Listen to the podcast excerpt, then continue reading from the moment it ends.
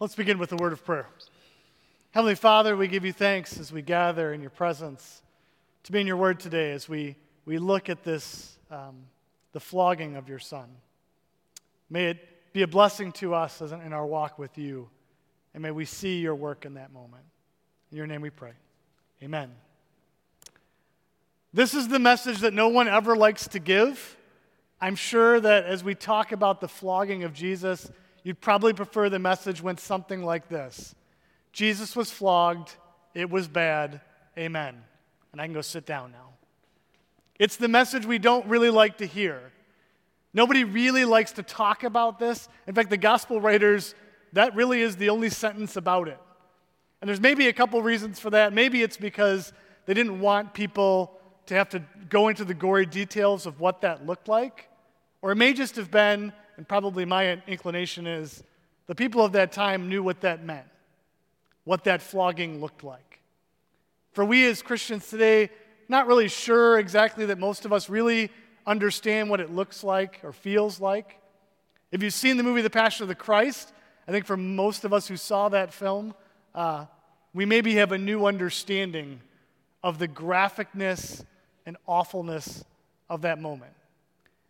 It was a moment where there were whips and, and, and things with bone in it and, and metal shards, and it was meant to bloody and hurt the entire body of Jesus. And it was meant so that when at his crucifixion, he would experience the utmost of pain possible.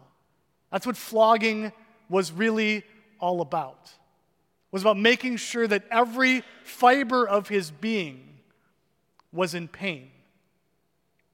The older I get, the more I can relate to having pain in every part of my body. Some of you who are older, probably who are older than me, probably experience that in different ways. I've met with lots of people over the years who will tell me, I hurt every day.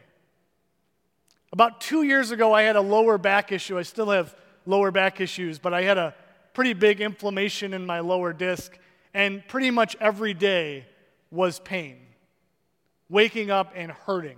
And if you've ever had lower back issues or back pain in general, you probably know that it just hurts all the time. You realize how much we stand in worship when standing hurts. And you thank God when the pastor says, and we can be seated. Because you're like, oh, I can relax.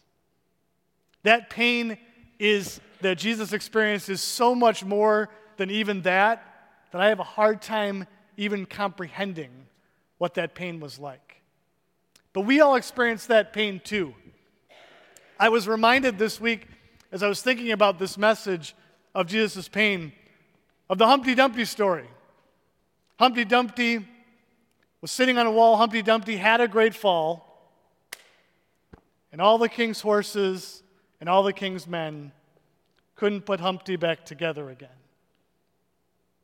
He was wounded so we could be healed. The reality is that we kind of look like this egg that's in a thousand pieces when we look at ourselves. Because of sin, we are broken. We are smashed. We experience physical pain, emotional pain. We experience all this awfulness.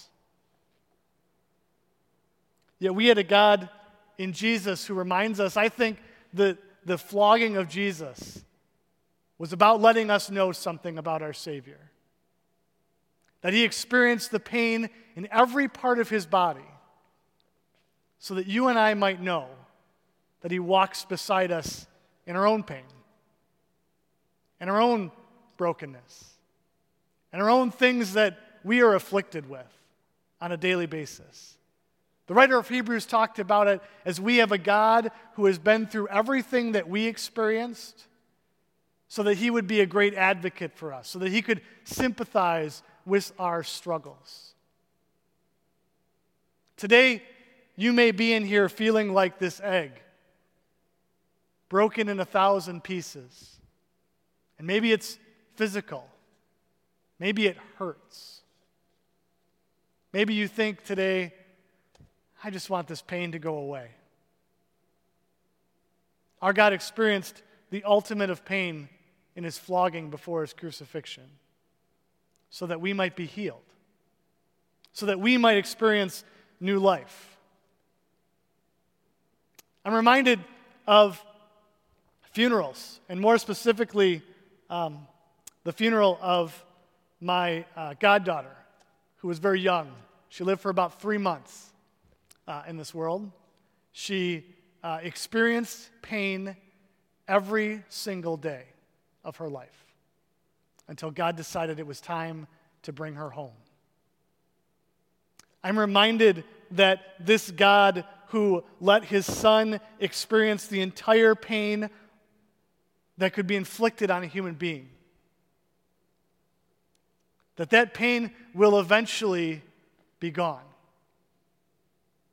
that when we stand here at funerals when we see those bodies of loved ones who oftentimes you will hear at funerals people say but it doesn't look like the person I remember. And I'm going to say, absolutely, you are right. Because that's not the person you remember. That person's body has been broken to the point of death.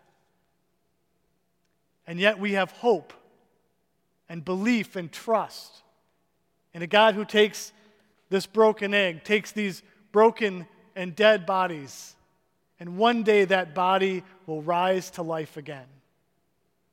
Body and soul will be reunited, and we will rise again. And that's the hope we have. The hope we have in Christ. That though we are wounded, though we are broken, though we may hurt today, there will come a day when Jesus will return again and we will have that new life in Him. You are broken. You are sinners. You experience this pain. But one day you won't. One day he will return. And one day we will be with him in paradise, experiencing a world with no more pain and no more hurt. Because the God who experienced all that pain rose again to new life in him. And we have that same promise for ourselves. Let us send in prayer. Heavenly Father, we give you thanks for this time. And, and as we think about our own brokenness, physically or otherwise, may we know that you sympathize because you've been there. May we trust and hope in you. In your name we pray. Amen.